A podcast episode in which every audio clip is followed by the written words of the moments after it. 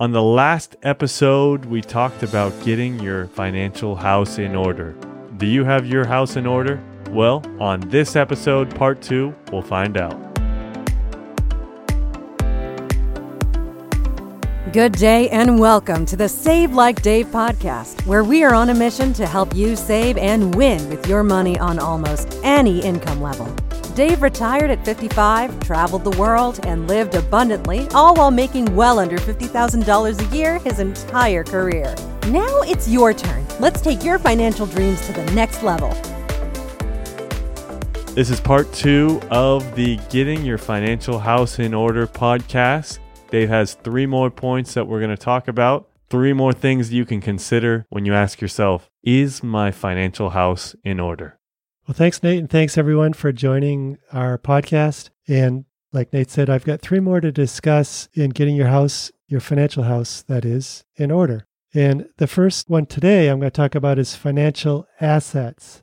And what I mean by that is your, you know, where do you have your money?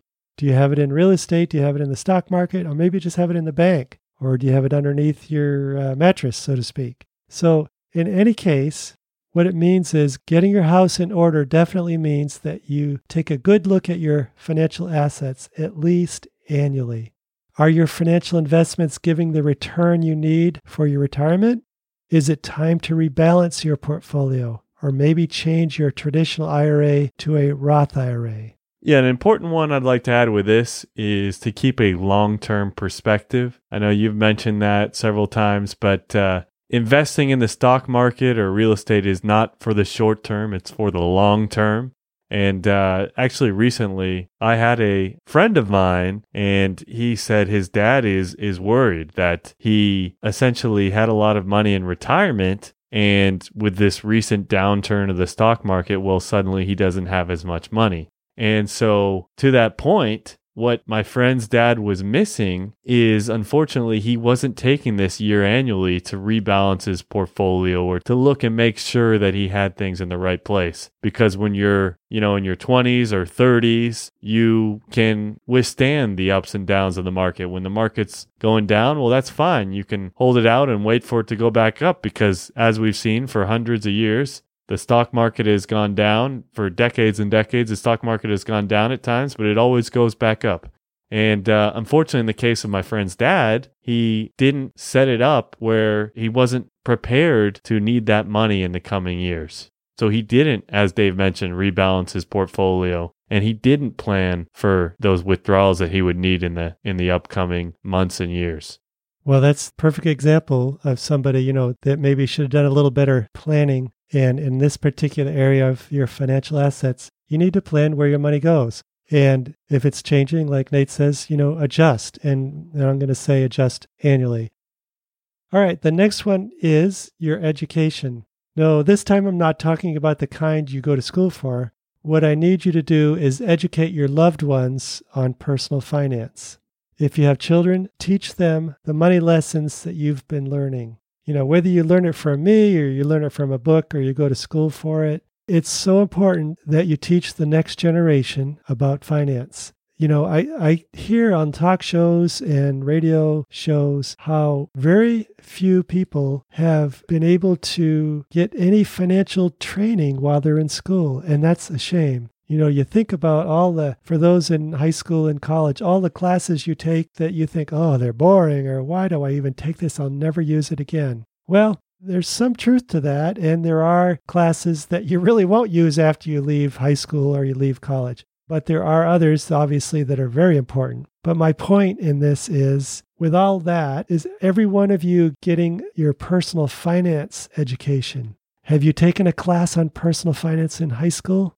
Have you taken Dave Ramsey's course or some other course in your school that they offer? Or in college, have you taken specific classes on finances? Maybe you take accounting classes or a class that you can learn about how money works, like economics, microeconomics, or macroeconomics. Those are small examples. But for me, my little jig is personal finance. You need to teach your kids about personal finance. If you don't have the skills yourself, it's time for you to get that education. And that's what you're doing partly when you listen to Nate and I. But you need to become an expert or a very understanding person about it, personal finance, so you can share it with your children so they don't have the same mistakes that you may have had when you got started. Yeah, and I can personally speak to that and say that uh, I grew up with the advantage that you did teach me personal finance because, as you said, I know in our school system, no one told us about saving or investing or even debt. And I think that's a shame because you learn how to do math and history and Right. English or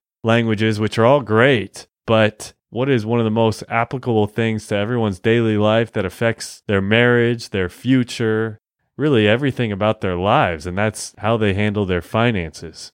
I really, quite honestly, don't understand why there isn't even a, a one class in, in high school and in college. Sometimes there is, but mainly that's if you're along the business career Right. path. Yeah, if you're going to go into that specific area, you're obviously going to learn about personal finance. But if you're a art major or history major, that kind of thing, I pretty much going to guarantee you're not going to get that course in your college curriculum. And I'm telling you, if you want to win in life from a financial perspective and not always be dreading the end of the month because uh, you don't have enough money to pay the bills, get educated. And I, and I know that's why most of you are listening to this podcast is to teach you how to become financially literate and win with money. Yeah, and again, just to wrap it up, I, I will say I have several friends and uh, good guys, but they don't have a good understanding of money and they didn't have anyone to ever teach them. So they've Mm. kind of learned along the ways. And unfortunately, life has been a teacher for some of them. But we're happy that you're taking time out of your day now to, to educate yourself. And the greatest way to show that you learn something is to teach it with someone else. And so teaching it with a, a parent or with a child is one of the greatest things you can do. Well, Nate, thanks. That's good. Good stuff. And as Nate just mentioned, you know, you want to teach your children if you have children. But on the other side of that, the flip side, if you have uh, parents that are still with you, you need to talk to your parents to determine if they have their financial house in order. Now, that could be a difficult talk, and you're going to have to use uh, wisdom when you do that. But let's just say, for example, your parents are getting on and they are on uh, Social Security now, they, they don't work any longer, and you're noticing that they are really kind of burning through their money pretty quickly. And uh, if you as a child have the education, if you have a relationship with your parent, maybe this is the time that you have that talk with your parents and let's talk a little bit and say, you know, mom and dad, you know, you realize that if you keep spending the money the way you're going to spend it and having the new car and having more house than you need, you're going to run out of your life savings here shortly. And then you're going to be stuck with just having Social Security the rest of your life. And that might put food in your mouth, but it's not going to be enough to enjoy the retirement that you worked your whole life for. So that's just one example. Tough talk, but it can be done. You know, to have that talk with your children when appropriate regarding your financial wishes, like who is in charge of financial decisions for you when the time comes, as well as end of life decisions. So, the talk is what they say sometimes, is just one of those really important educational times that you do need to set up to talk with your children. And the last thing that I want to talk to you about for today is legal documents. You want to be sure that your beneficiaries are updated to reflect your wishes. And what I mean by that is if you've been around for a while, you're probably going to have some assets. You're going to have things like a home, or you're going to have a 401k, or just uh, money in the bank, so to speak. And on all of those situations, you can and you should notate on the documents who are the beneficiaries when you do pass away. And sometimes those beneficiaries change for reasons only known to you, but they do change, and you need to make sure they're updated to reflect your wishes. And so when the time does come when you pass, that the results will be what you guys wanted. Yeah, and and that shouldn't take a long time to do. I think I did our will in probably an hour or two. There's Okay. several templates online, and uh, as you build up more of an estate and and you build up more wealth, well, then maybe it'll take a little bit more time working with an attorney. But when you're just getting started, you don't need to be scared to you know to work with all these attorneys and spend a lot of time on this. This is something that can be knocked out fairly quickly. Good point. And you know, that's probably the important thing on a legal document is have a will. If you are married, if you have any kind of assets, you want to set up a will. And, and like Nate says, it's very inexpensive. You can do that on your own. You just need to have someone uh, witness you signing it and kind of cross your T and dot your I. And uh, that's a very important document that you have in place. Another one that's important is the power of attorney. Power of attorney directs someone to take over your control of your assets if you become incapacitated. You know, if I had a stroke or just I wasn't able to do the things I used to do financially, I need to have somebody to take my place to do that for me. And as Nate mentioned, your will is very important when you get started, a will is all you need. But like in my case, we have, uh, you know, a substantial amount of assets. And so we have what they call a trust or a living trust. And that does cost a little more, but it makes the process when you pass away a much easier for your beneficiaries or, you know, in most cases, it's your children. And another thing that uh, you would want to do is have advanced directives and these are just a few of the things that you want to do to make sure that you have your legal documents up to date and set up the way you want it to be. And no, don't let the state decide to do that for you. Okay, that is it for today. I know it was a little shorter today. We gave more the last week, but let me just uh, run through the three things that we talked about today.